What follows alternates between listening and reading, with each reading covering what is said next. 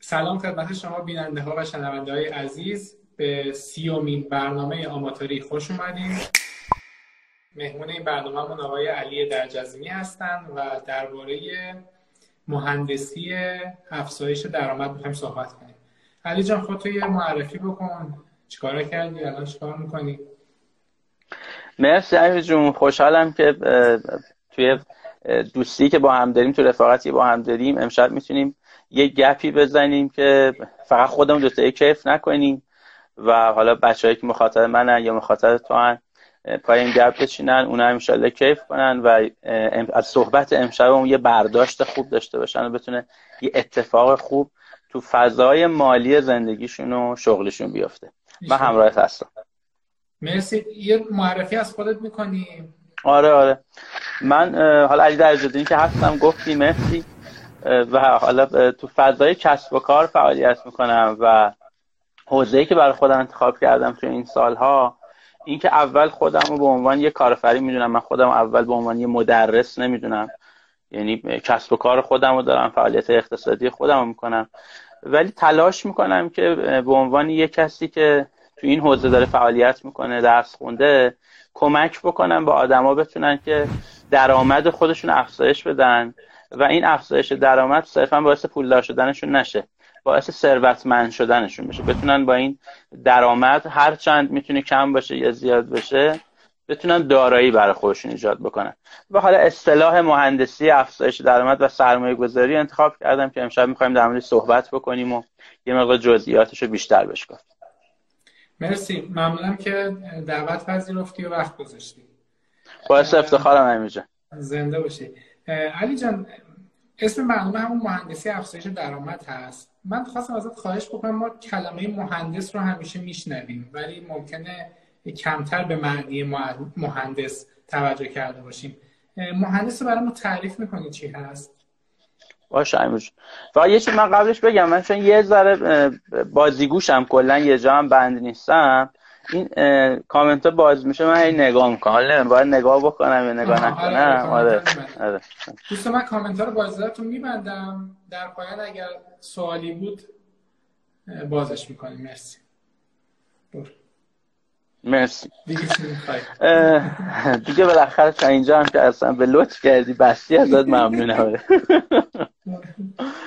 امیر جان ببین مهندسی توی هر زمینه که بخواد باشه چه به عنوان یه مهندس عمران به عنوان یه مهندس معمار به عنوان مهندس مکانیک صنایع بر هر چی که هر حوزه‌ای که توش فعالیت بکنه اسم مهندس بخوایم روش بذاریم سه تا بخش اصلی داره. یعنی یه فرایندیه که شامل سه تا مرحله است مهندسی. و هر کسی بتونه این سه تا کار رو انجام بده یه مهندس خوبه.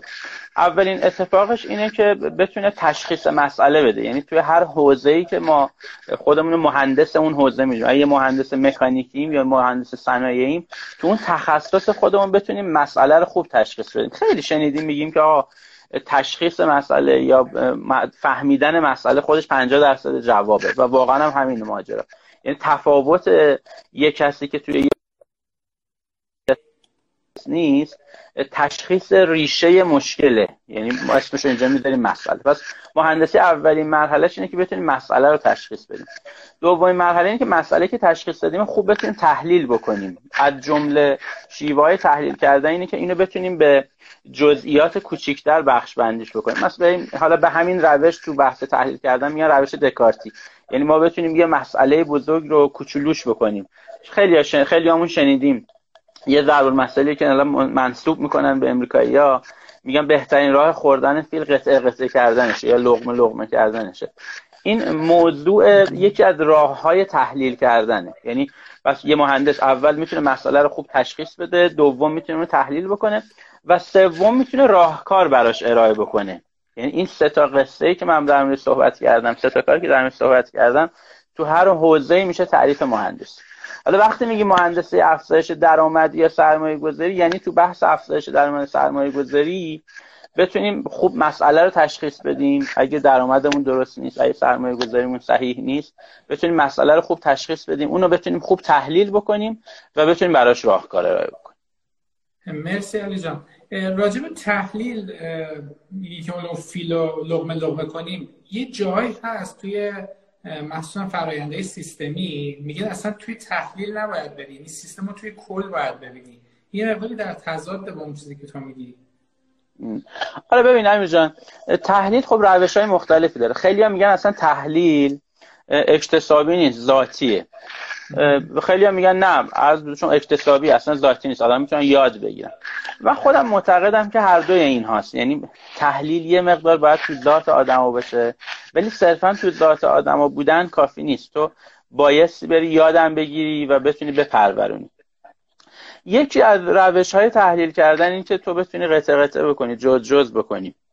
و تو درست میگی بعضی وقتا این قطع قطعه کردن جز جز کردن جواب نمیده. تو باید تفکر سیستمی اصطلاحا داشته باشی نگاه سیستمی داشته باشی. یه داستانی تعریف می‌کنم. توی هند خب این ماربازی و این جوشهدار ما زیاد دیدیم دیگه.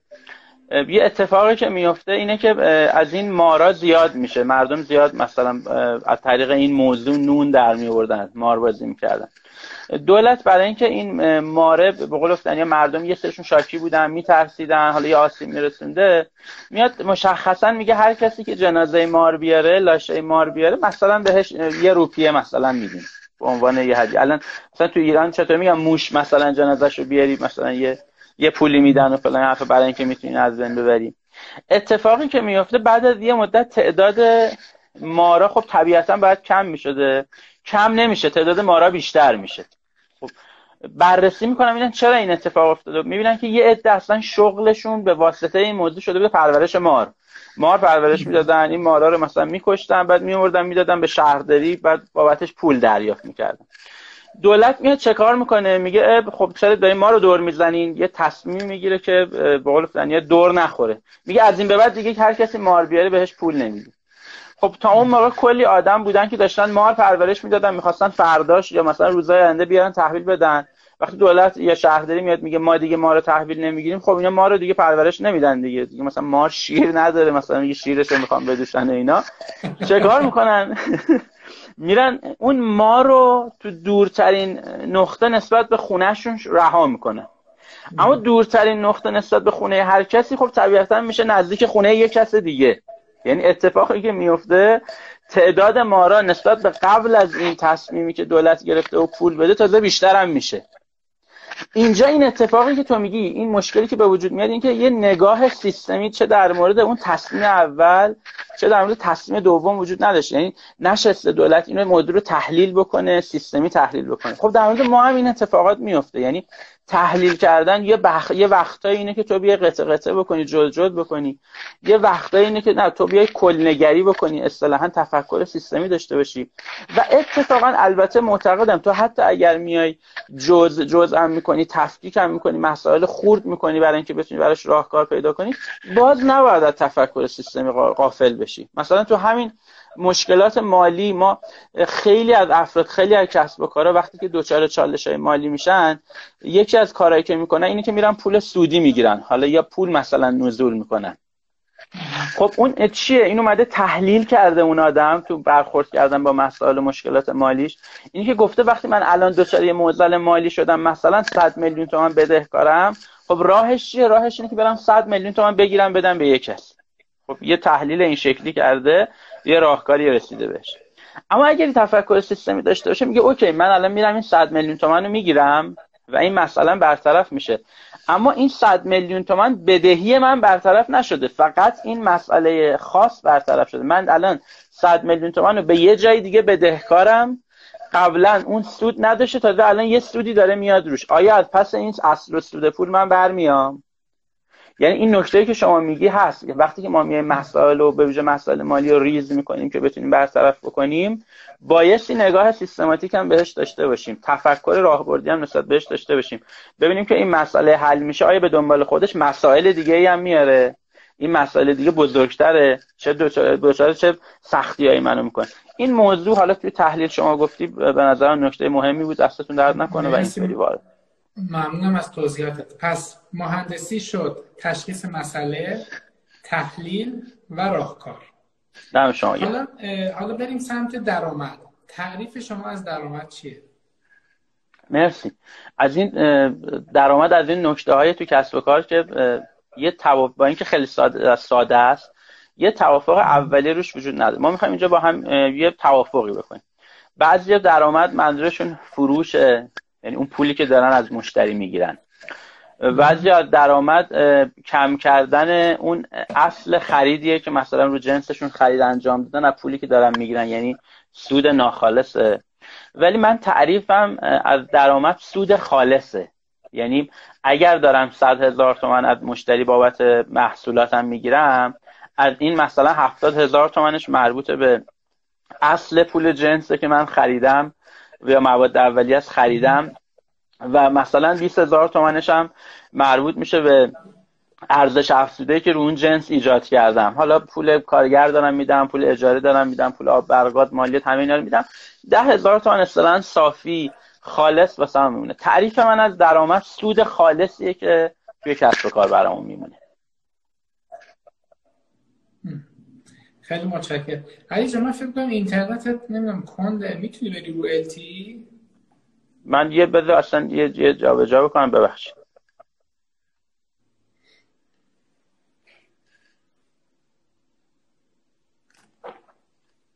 اومدی؟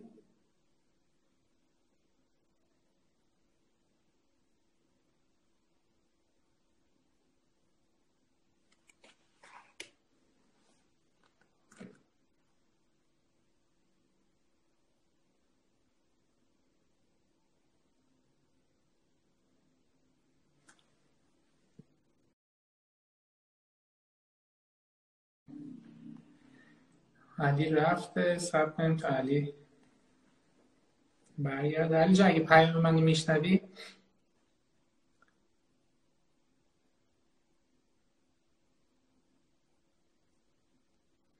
اگه پیام منو داری علی جان لطفا ریکوست بده که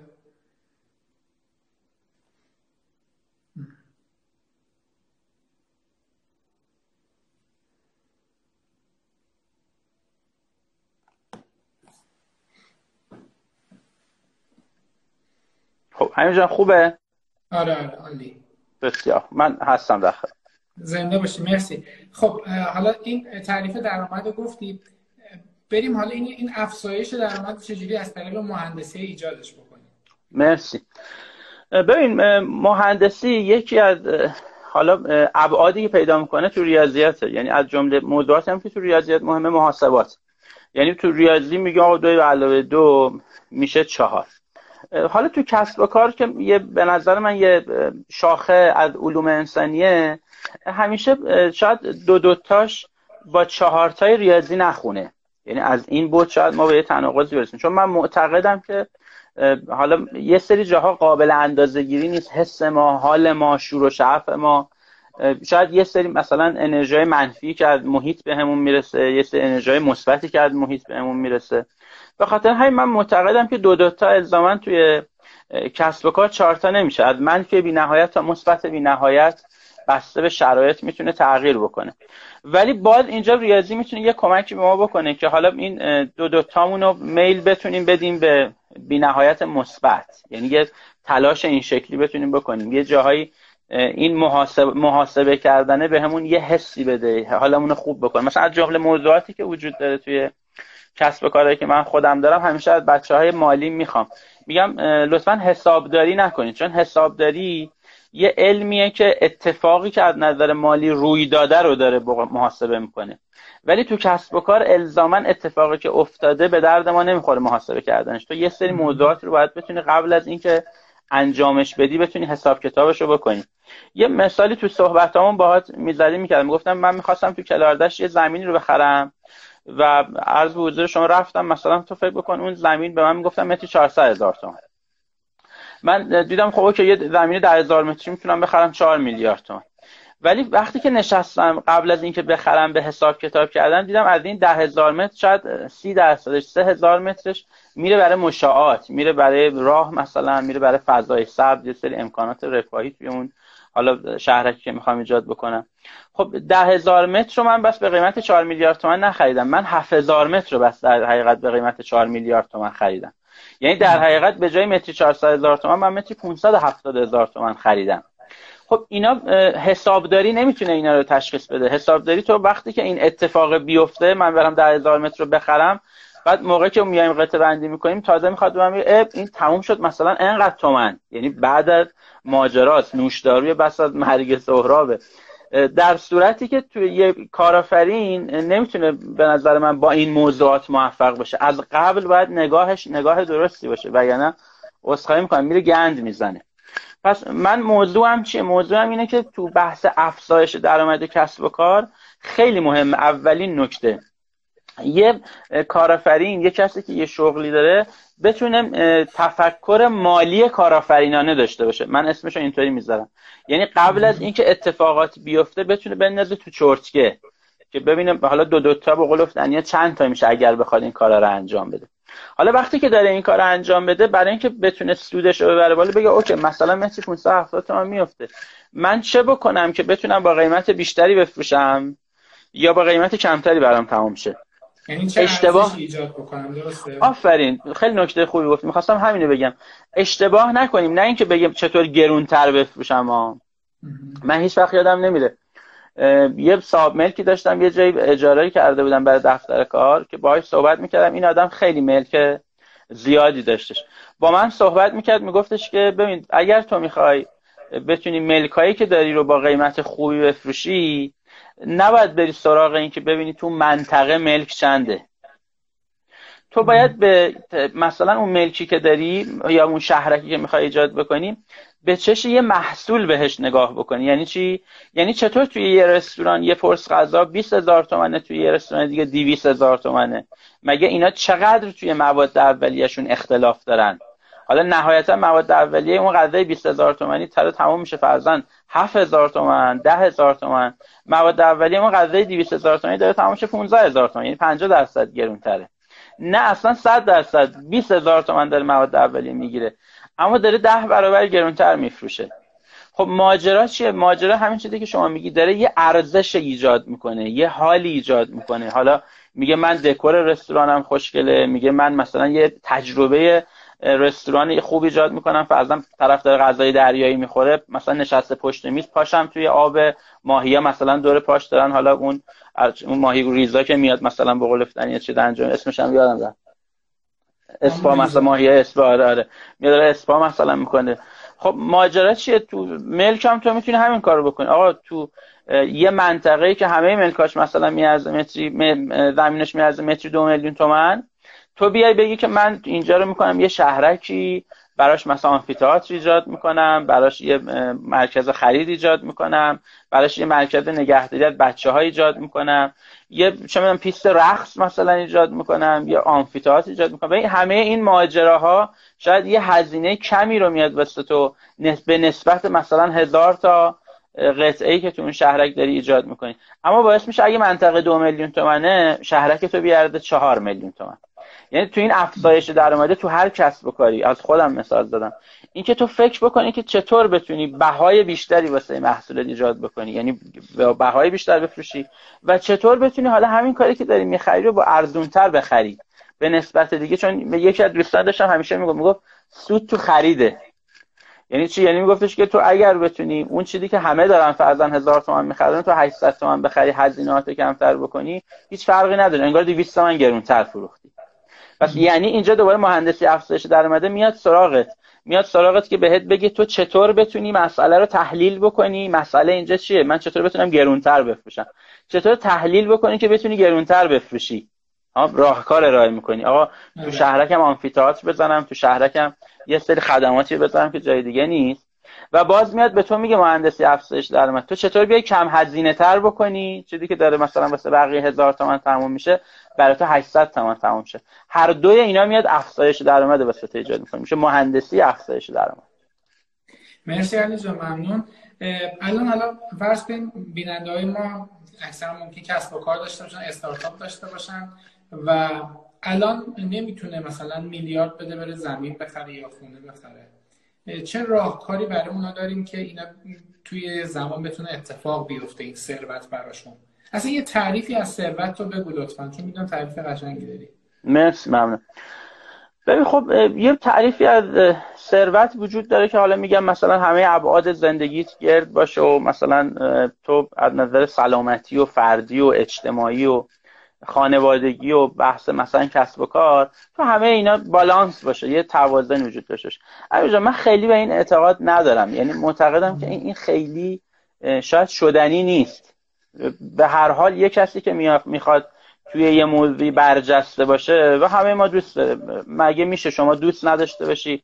تو حوزه تخصصی خودت جز افراد سلامت نباشی. من دوست نداشته باشم. کسایی که دارن برنامه رو می‌بینن دوست نداشته باشن. یعنی تو به هر حال دوست داری که توی یه حوزه سرآمد باشی.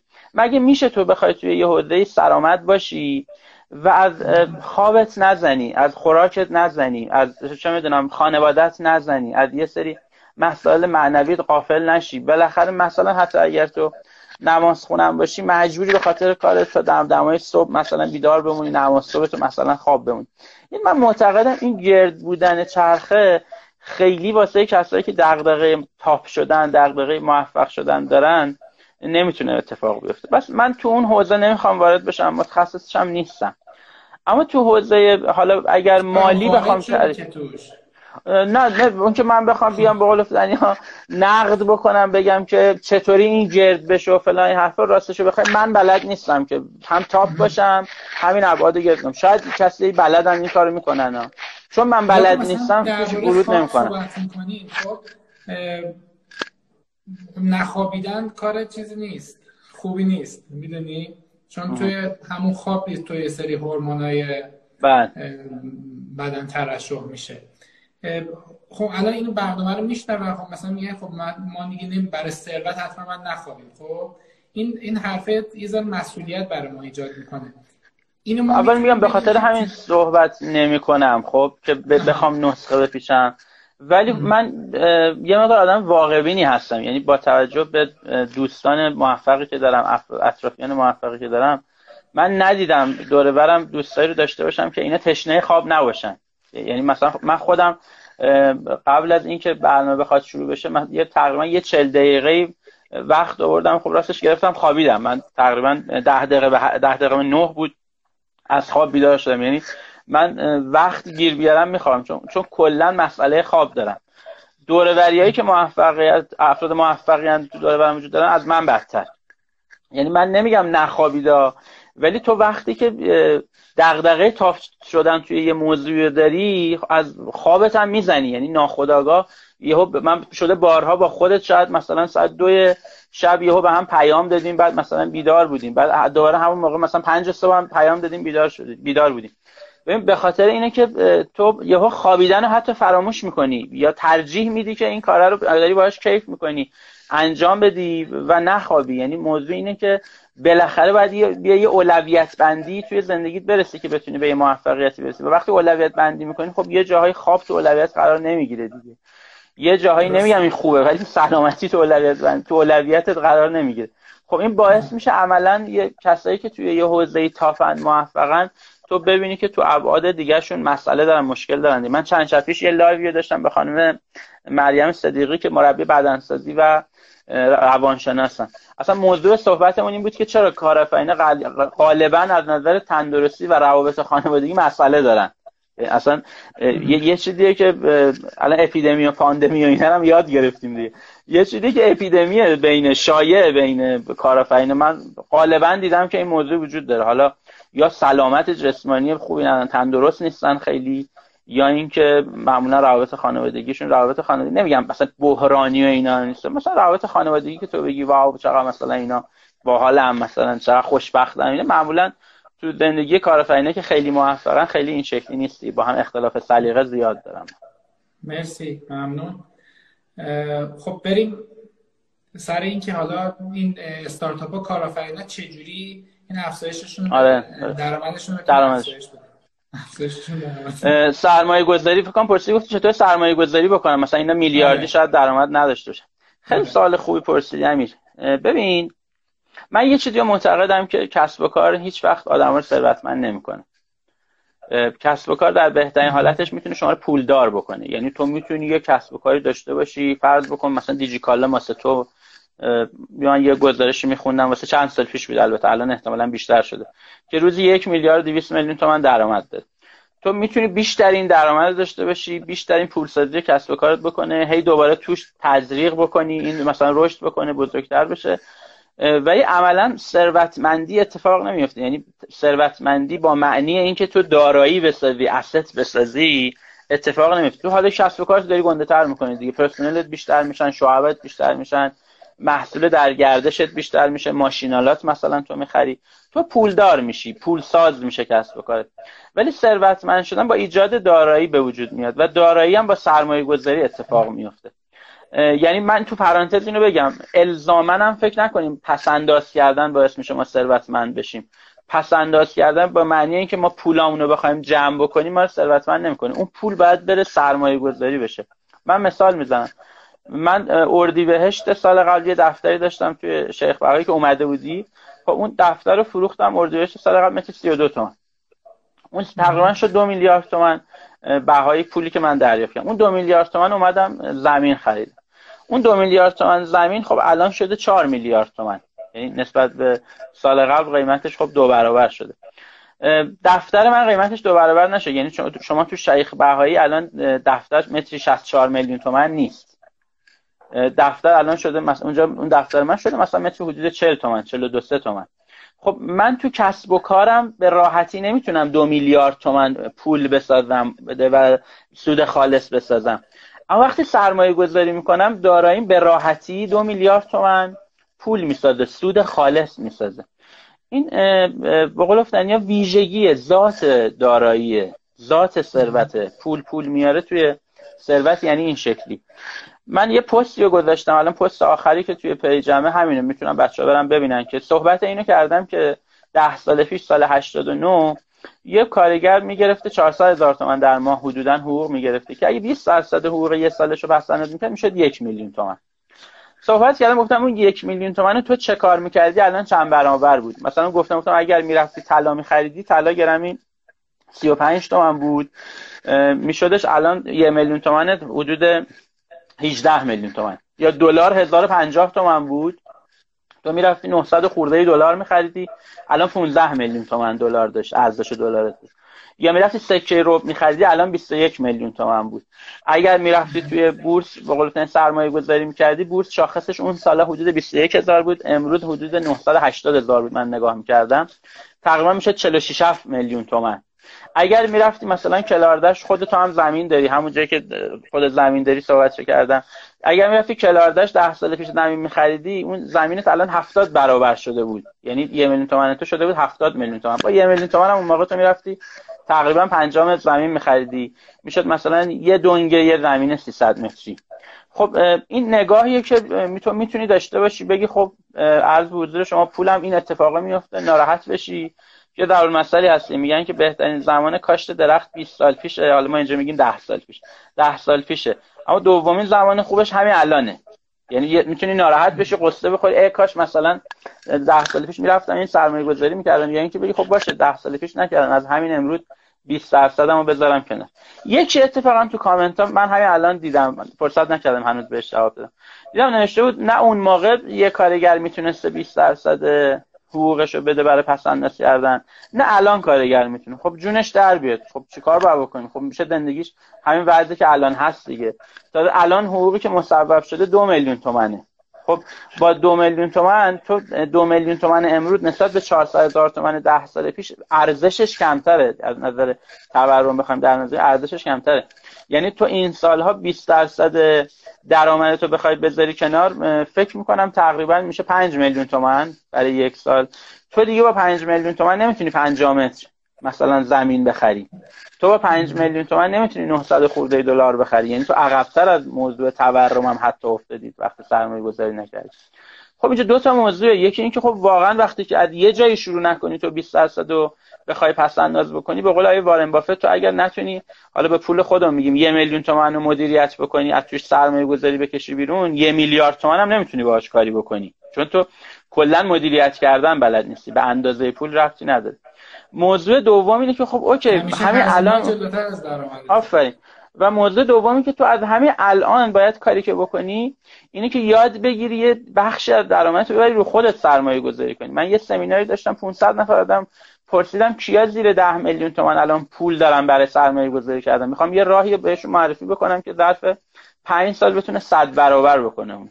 تقریبا شاید بهت بگم مثلا 60 درصد آدما تو اون سمینار دستشون آوردن بالا. یه سمینار در مورد راه اندازی کسب و کار خب من گفتم ببین بهترین جایی که تو می‌تونی بری الان پول زیر 10 میلیون تومان سرمایه گذاری بکنی رو خودته. یعنی آدمی که بودجه سرمایه گذاریش به 10 میلیون تومان نمی‌رسه یعنی این آدمه مشکل داره. یعنی اون این آدمه مسئله داره. این باید بره رو خود سرمایه گذاری بکنی که دیگه آدم 400 هزار تومانی نباشه. آدم دو میلیون تومانی امروز نباشه. بتونه تبدیل بشه آدم ده میلیون تومانی 20 میلیون تومانی. حالا موضوع اینجاست که بالاخره بعد از یه جا شروع کنی. یکی از راههایی که تو بتونی رو خود سرمایه گذاری بکنی اینی که اجبار بکنی همین درآمد کم امروز تو بتونی 20 درصد ازش بذاری کنار. اونایی که استارتاپ دارن کسب و کارهای کوچیک دارن هم موضوعشون همین شکلیه.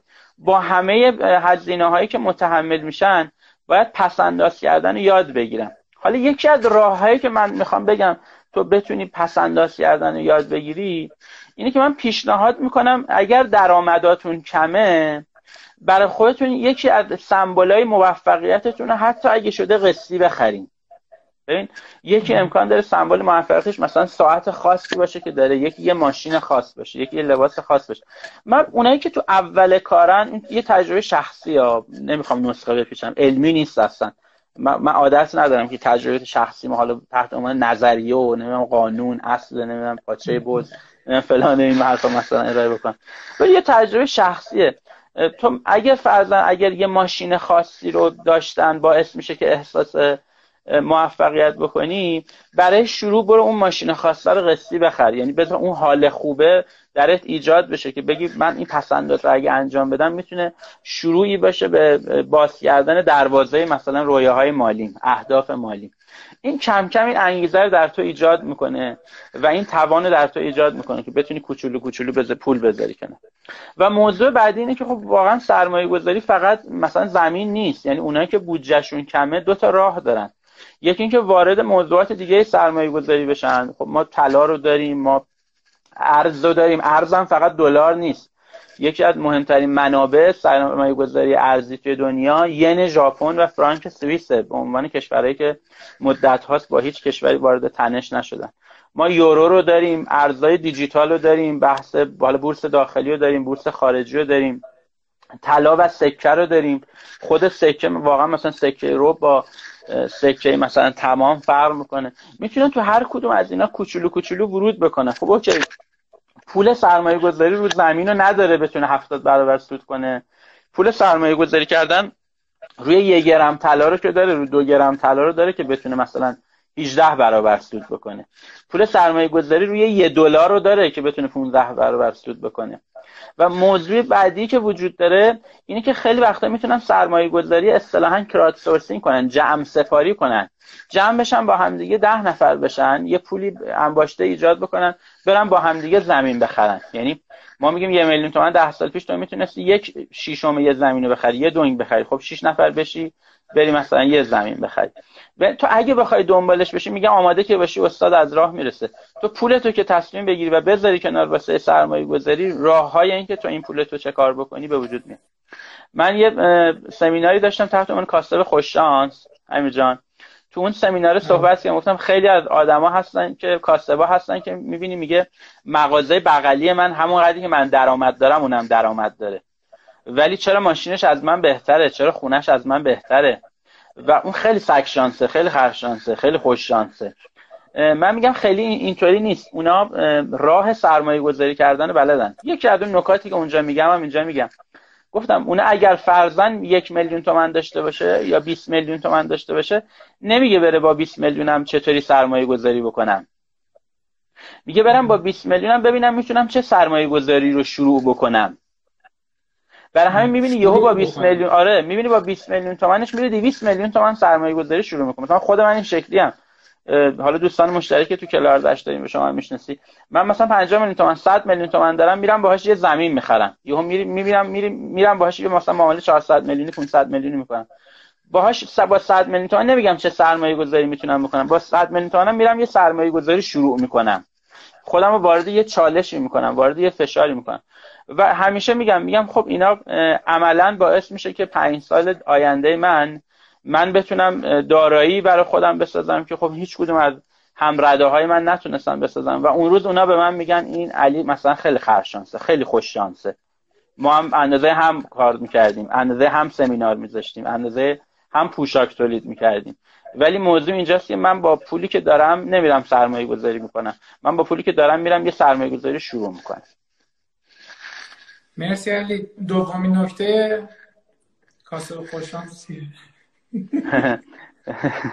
دو مرسی دیگه انداخته تو رو دربسی می دومین نکته کاسه خوششانس یه نظریه خیلی محتوای فارسی هم درش وجود نداره.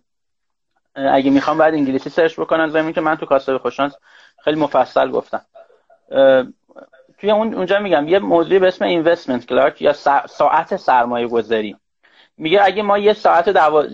یک تا دوازده داشته باشه دوازده قسمتش بکنیم هر تقریبا مثلا چهار ساعتش مثلا از دوازده تا چهار از چهار مثلا تا هشت دوباره از هشت تا دوازده.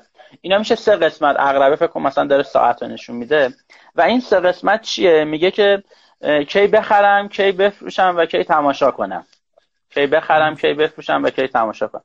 میگه ثروتمنده فقط نمی‌خرن. ما مثلا یزدی ها معمولا شنیدیم میگن که آقا فقط می‌خره فقط زمین می‌خره مثلا. یارو اصطلاح یه اصطلاحی هست تو یزدی دیگه میگن اونایی که زمین زیاد دارن ثروتمندای بی پولن. یعنی خودش هیچ وقت پول تو دستش نیده پول زمین تو دستش نیده فقط زمین داره. خب تعریف ثروتمندی از نظر تعریف مدرن ثروتمند بودن این شکلی نیست. یعنی بگی طرف فقط داره می‌خره. آقای یه نقل قولی هست از آقای وارن بافت می‌کنم و دو جا ازش استفاده می‌کنم. تعریف می‌کنم میگم آقای وارن بافت یه روزی یه مقدار مثلا کارش خلوتتر شده بود. میگه من از محل کارم داشتم می‌رفتم خونه گفتم پیاده میرم. توی راه یه پسر بچه یه نوجوانی کفاشو می‌بینه میده کفششو واکس بزنه. مثلا دستمزد اجرت واکس زدن بوده یه دلار. ایشون میگه من یه ده دلاری میدم به اون پسر. و پسر می‌پرسه که با این ده دلارت می‌خوای چه کار بکنی؟ نوجوانی کفش میگه می‌خوام برم تو بورس سهام بخرم. وارن بافت میگه من همون روز رفتم همه سهامامو فروختم و دو ماه بعد وال استریت ورشکست شد. نشانه میگه میگه اینکه الزاما من فقط مثلا بورس برم همش سهام بخرم نیست یا من برم همش زمین بخرم نیست. میگه شما نگاه بکنید که چه زمانی باید بفروشین. از جمله نشانه هاش اینه که میگه یه هر وقت این عوام هجوم می‌برن به یه سمتی بدون الان وقت خارج شدن از اون بازاره. الان وقت فروختنه. این نقل قولی که کردم دقیقا مربوط میشه به ساعت سرمایه گذاری یعنی اینکه تو فقط بخری نیست یه وقتایی باید بفروشی و یه وقتایی باید بشین تماشا بکنی که ببینی الان وقت چی خریدنه. یه داستانی تعریف می‌کنن میگن تو امریکایی که یه دوره همه می‌رفتن گنج طلا پیدا بکنن. هیچکی نتونست طلا پیدا بکنه هیچکی نتونست ثروتمند بشه. اما یه نفر ثروتمند شد اونم کسی بود که بیلو کلنگ به این آدما میفروخت. الان دیگه تقریبا من فکر مادر بزرگی منم میگفتش بریم این سهام عدالتمون مثلا بفروشیم ما هم تو بورس مثلا یه سهامی چیزی داشته باشیم. الان وقتی همه دارن اینجوری هجوم می‌برن خب بهترین زمان بهترین فرصت برای ثروتمند شدن اینه که تو آموزش بورس بدی مثلا. یا از این شرکت هایی که بحث سرمایه گذاری تو بورس رو مثلا انجام میده اینو بهترین فرصت واسه اوناست. من یه live یا هفته آینده خواهم داشت با وحید حسنپور از دوستای دوره دبیرستانم که صاحب یکی از این شرکت های سرمایه گذاریه که حالا اون روز با هم صحبت می‌کنیم می‌گفت یه اتفاقی که افتاد مثلا تو بورس می‌گفت پیشنهاد دادن که یه سهام کرونا ایجاد بکنیم که افراد بیان بخرن و این پول پولی بشه که برای اینکه بتونیم مثلا سلامت جامعه رو در برابر مثلا کرونا ایجاد بکنیم. یعنی اصلا موضوع رشد ثروت و رشد سهم اینا نبود. میگم مثلا یه سری خریده بودم بعد از ما شاکی بودم گفتن چرا این سهام ما رشد نمی‌کنه مثلا؟ یعنی در این حد طرف افرادی که دارن میان الان توی بورس وارد میشن اطلاعات ندارن. یا همون ویدیویی که از بامشاد مثلا پخش داره میشه با مهران مدیری. در مورد این صحبت می‌کنه که من برم مثلا بورس بخرم و میگه بورس چیه.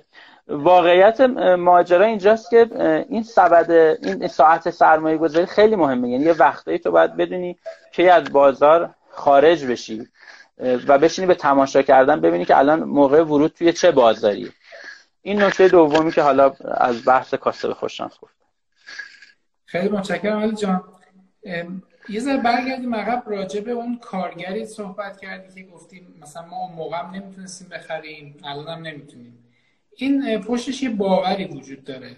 می‌خوام یه مقداری راجع به این باوره صحبت کنی بیاریش بالا اگه چی کار می‌تونیم بکنیم که تغییرش بدیم. متشکرم. یه،, یه چیزی من معتقدم واقعا. من خب آدم آکادمیکی هستم. من, من دانشگاه درس خوندم. و خب کسب و کار رو تو دانشگاه یاد گرفتم. به علاوه اینکه خب تجربه هم خیلی کردم. از بچگی درگیر فضای کسب و کار بودم به خاطر شرایط سخت خانوادگی که داشتیم. یه دوره من یه کسایی مثل براین ترسی یا تونی رابینز رو مسخره می‌کردم و می‌گفتم اینا مثلا شروور اصلا چیز قابل اعتنایی نیست. تو business business is business. کسب و کار کسب و کار تو باید مدل بازاریابی بلد بشی. تو باید مدل های مالی بلد بشی. مدل کسب و کار business model بلد بشی. ولی واقعیتش اینه که کار نمی‌کرد. یعنی من خیلی خوب اینا رو بلد بودم. من هر جایم درس خوندم تو بهترین دانشگاه ایران درس خوندم. هر course ی گذراندم بهترین جاها گذراندم ولی اوضاع خوب نمی‌شد. من داشتم توی اقواممون یه کسی که براش یه مدتی کار می‌کردم. و تحصیلاتش فکر می‌کنم سوم ابتدایی بود. ولی به شدت از نظر مالی موفق بود و موفق هست. خدا رو منم خیلی دوستش دارم. ولی خب توی اون سالا بهش حسودی می‌شد. امیر می‌گفتم خب آخه من اختلاف علمیم نسبت به این آدم به اندازه اختلاف علمی مثلا خودم نسبت به انیشتینه. ولی اختلاف ثروت اون نسبت به من بنده اختلاف ثروت خودش نسبت به خدا بود. خیلی درگیر این ماجراها بودم که چرا اینطوری میشه؟ چرا جور در نمیاد؟ چرا پیش نمیره؟ خب یه یه تایمای آدم از خوش بعدش میاد امیر. تو اینجور موقع مثلا تو میگی خب واقعا اون خنگه. مثلا اون, من خیلی از اون بیشتر من اون فامیلم اون نمیگم. الان دیگه دارم نقل قول از افراد دیگه میگم. یه وقت بشنوه ما رو بیچاره کن. چرا پیش نمیره؟ چرا مثلا من وضع اوزام روبرا نمیشه؟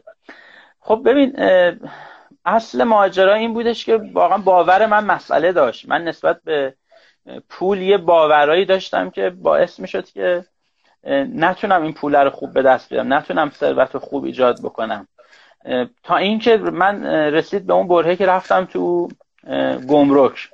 تو حوزه گمرک شروع کردم فعالیت کردم و اونجا خب درگیر یه سری عدد و رقمایی شدم که تو اگر واحد مثلا دلار یا واحد مثلا تومان مثلا یا ریال مثلا بغلش نمی‌دیدی فکر می‌کنم این عدده مثلا مربوط میشه به فاصله مثلا زمین تا یه سیاره دیگه ای مثلا با اجرام دیگه مثلا. عددا به این حد گنده و مربوط به یه شخص اونجا نگاه منو در مورد عدد تغییر داد. اون مدتی که من پیش اون قوم خیشمون کار می‌کردم نگاه منو نسبت به اینکه تو می‌تونی یه پولی به دست بیاری تغییر داد. من یادم اونا در ماه سه هزار محصولی رو تولید می‌کردن. نمیگم چی چون شاید خیلی از اقوام من میلایو ببینم بفهمم اون که سه هزار عدد از یه محصولی رو تولید می‌کرد که روی این محصول به واسطه یه ایده گارانتی که من دارم گفتم می‌تونیم انقدر گرونتر بفروشیم اون محصول رو گارانتی بکنیم. که گفتیم به جاش می‌تونیم مثلا اونو سی هزار تومن گرونتر بفروشیم. یعنی سه هزار تا از یه محصول محصول باید محصول بزرگی باشه که تو به واسطه گارانتی بتونی سی هزار تومن بکشیش. این سه هزار تا ماهیانه از یه محصولی تولید می‌کرد به واسطه ایده گارانتی ما تونستیم سی هزار تا بیشتر بفروشیم. خب این میشه 90 میلیون تومن به واسطه یه فکر یه نظر یه ایده. 90 میلیون تومن فروش بیشتر. خب اینا نگاه منو تغییر داد. من متوجه شدم که صرفا من با ساعت بیشتر به کار اختصاص دادم پولدار نمیشم. من پدرم یه کارگر بوده پدرم من یه تعمیرکار ماشین بوده و هنوزم هست. ما, ما فکر می‌کردیم با پچک زدن با زور زدن یعنی شاید تا مثلا قبل از 4 5 سال پیش که من به قول وضع مالی انقدر خوب بشه خب خیلی منم یه کارمند بودم. حالا یه کارمند دولتی بودم. نگاه منم نصف نگاه پدرم بود. یعنی فکر می‌کردم باید بیشتر رنج بکشم بیشتر درد بکشم تا ثروتمندتر بشم. ولی امروز می‌دونم این شکلی نیست. من هر وقتی به بنبست می‌خورم بیشتر کار نمی‌کنم. میرم استراحت می‌کنم. میرم خلوت می‌کنم. میرم فکر می‌کنم. ببینم کجای کارم میلنگه. میرم با ایده برمیگردم با طرح برمیگردم. چون به این باور رسیدم که پول اینجاست. پول تو دستای من نیست. پول توی سر منه. من با یه فکر می‌تونم کلی درآمدمو بیشتر بکنم. خب این موضوعات یکی از بهترین راهاش که باور رو بتونه تغییر بدن تغییر بدیم دیدن مستاقه. یعنی مصادیق به ما خیلی می‌تونن کمک بکنن که باورهای ما تغییر بکنن. از جمله این مصادیق چیه؟ نشست و برخواست کردن با آدمایی که دارن خوب پول در میارن. از جمله این مصادیق چیه؟ شرکت کردن توی سمینارها و دیدن شرکت کننده هایی که تونستن موفق بشن. از جمله این مصادیق چیه؟ من خیلی علاقه دارم. فیلم دیدن در مورد زندگی افرادی که موفقن. کتاب خوندن در مورد زندگی افرادی که موفقن. اینا باعث میشه که ما باورهامون نسبت به پول نسبت به نوع زندگی تغییر بکنه. من تا پنج سال پیش فکر می‌کردم که اصلا خونه بزرگ دوست ندارم یا خونه که مثلا توش سونا و جکوزی داشته باشه دوست ندارم. دوست دارم یه ویلای مثلا کوچیکی و نقلید باشه. ولی امروز دوست دارم به واسطه اینکه دوستانی دارم که وقتی میرم ویلاشون می‌بینم که تو ویلاشون سینما دارن تو ویلاشون سفره خونه دارن تو روفشون جکوزی داره یه ویلای سر و شکل داره خوشگلی داره. تا قبل از این فکر می‌کردم کمک کردن به دیگران اینه که من مثلا چه می‌دونم بتونم صد هزار تومن یه جا کمک بکنم. ولی امروز دوستانی دارم که متوجه شدم می‌تونم مدرسه بسازم. متوجه شدم که می‌تونم یه شهر کوچیک و البسه کادر درمانش رو بدم. یه چند تا بیمارستان بزرگ رو ساپورت بکنم. خب اینا مصادیقیه که نگاه من نسبت به موضوعات مالی نسبت به موضوع استفاده از پول تغییر میده. من خیلی راه ها وجود داره دوستان پیشنهاد می‌کنم. ولی یکی از بهترین راههایی که واقعا می‌تونه باور ما رو نسبت به پول پول درآوردن سود کسب کردن و ثروتمند شدن تغییر بده دیدن این مصادیقیه که گفتم. عالیه مرسی علی جان. مرسی خیلی استفاده کردیم. پس برمیگردیم عقب. مهندسی افزایش درآمد. تشخیص مسئله و... تحلیلمون و راهکار. صحبتی داری؟ حرف پایانی داری؟ بریم آره. مرسی از اینکه این وقت رو به من دادی. و من توصیم به بچههایی که الان دارن این ویدیو رو می‌بینن اینه. اینه که حتما یه بخش از پولشون رو تحت هر شرایطی پسنداز بکنن. یعنی این موضوع رو به عنوان یه واجب دینی اگه مذهبی هن. یه واجب عرفی اگه نمی‌دونم به مسائل حرف مردم اهمیت میدن. یه اتفاقی که تحت هر شرایطی باید بیفته. یه بخش از پولشون رو بذارن کنار و این به اندازه پولی که گذاشتن کنار نرن سرمایه گذاری کنن. برن سرمایه گذاری که می‌تونن به این اندازه پول با اونو شروع بکنن اونو انجام بدن. یعنی خودشونو بندازن توی یه چاله و یه نقل قولی که از یکی از کسایی که بزرگای صنعت مبل و شاید خیلی که دارن این ویدیو رو می‌بینن بشناسنش همیشه به من میگو علی اگر می‌خوای موفق بشی توی یک سال نه ماه خودتو بنداز تو فشار مالی و سه ماه خودتو بنداز تو فراغ. نه ماه تو فشار سه ماه تو فراغ. گفت چاله هایی برای خودت ایجاد بکن که نه ماه سال مجبور بشی اون چاله ها رو پر بکنی و سه ماه سال استراحت کن. با این مدل من فکر می‌کنم بعد از ده سال تو بتونی بهتره کنی. ده سال اون دوست عزیزم به من گفت. من الان تقریبا چهار سال با این مدل دارم میرم و به طور میانگین هر سال تونستم ثروتم رو تقریبا 6 برابر بکنم. این پیشنهادیه که در مورد مهندسی افزایش درآمد و سرمایه گذاری به عنوان یکی از راه های طلاییش من پیشنهاد می‌کنم دوستان انجام بدن. دمت گرم. عالی بود. عالی. پرسش پاسخ داریم یا باید خدافزی کنم؟ نه با کجا؟ خب مجید پرسیده آیا با این شبیه کانال بی بی سی مجید آره. پرسیده آیا با این تورم که پارسال آقای مجید به بعد بگی آقای مجید پرسیدن. آره آقای آیا با این تورم که پارسال و سال قبل بوده وام چند درصد برای امسال بگیریم ضرر نمی‌کنیم؟ افزایش دارایی احتمالا پرسشش هم کامل نیفتاده. آره. اگه درست متوجه شده باشم پرسیده که مثلا برای امسال ما وام چند درصد بگیریم خوبه. ببین یه موضوعی که وجود داره اینه که این این سوال خیلی سوال کلی و با عرض احترام با آقای مجید به نظرم اشتباهه. وام گرفتن این شکلیه که شما ببینی با این وام می‌خوای چه کار بکنی. شما زمانی وام بگیرین که کاری که می‌خواین بکنین سودش نسبت به سودی که می‌خواین بابت اون وام بپردازین بیشتر باشه. دیگه این مشخص می‌کنه که این برایتون جذاب هست نه. حالا وام هر چند درصدی که می‌خواد بشه. خب. درود بر شما استاد گرامی. ما وکلا کلا در خواب هم راهکار پرونده راهکار پرونده رو بررسی می‌کنیم. استاد شمایی باقی اداشو در میاره؟ میگم بعد بگیم استاد شما این باقی اداشو در میاره آره دیگه پرسش. خب یه پرسش نداشتیم. اینجا دوستان اگر پرسشی دارم بفرمین اگر نه که یه, یه پرسش من نوشتم وام درسته؟ حالا احتمالا می‌خوام بپرسن که وام گرفتن صحیحه یا نه. که ببین میشه دوباره همین موضوع. این که با وام وام تو می‌خوای بگیری چه کار بکنی؟ این خیلی مهمه. این که صرفا بگیم چون من می‌بینم بعد مثلا نسخه میپیچن که آقا اصلا سمت وام نرین و این موضوع. نه این شکلی نیست واقعا. تو باید ببینی که با اون وام می‌خوای چه بکنی و سودی که از اون کار با وامت با پول وامت می‌خوای انجام بدی آیا اون بهره رو پوشش میده یا نه؟ مرسی. سوالا شما باید بخونی یا من می‌تونم ببینم و پاسخ من بدم؟ من ذکرم هر کار دلت بخواد دست تو بود کامنتارم میبستی. میگه روانشناسا پولدار نمیشن. من من یه پاسخ دارم بدم؟ آره بده.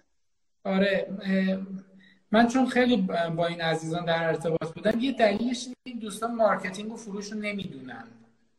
و چون روانشناسن و میگن که ما همه چی رو می‌دونیم نمیرن سمت این. به خاطر همین نمی‌تونن ارزشی که می‌خوان برای مخاطبشون خلق بکنن. حالا علی جنگ پاسخ شما داری بگو لطفا.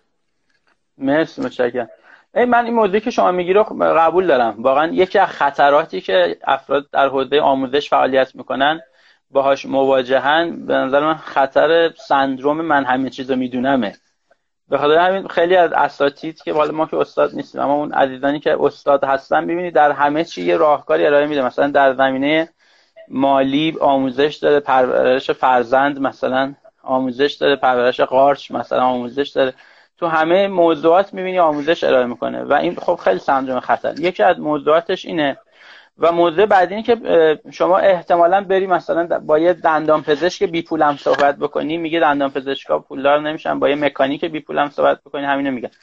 من به شغله خیلی ارتباط نداره. یعنی تو همه همین موضوع روانشناسی آدم ثروتمند هست. تو دندان پزشکی هم هست. تو مکانیکش هم هست.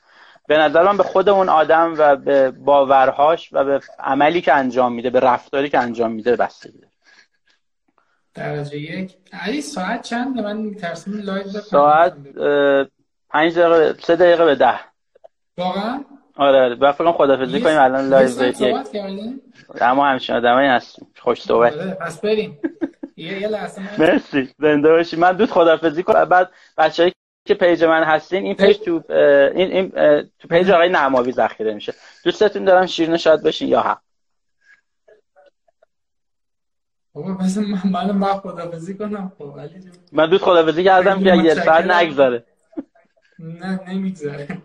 خیلی متشکرم از وقتی که به ما دادی و حتما یه فرصت دیگه باشه چون سوالات زیاده. بعدا حتما دعوت می‌کنم تو آماتوری شرکت مرسی از جان قربونت. شبت بخیر. مرسی از شما بیننده که تا این موقع با ما همراه بودید. شاد و تندرست باشید.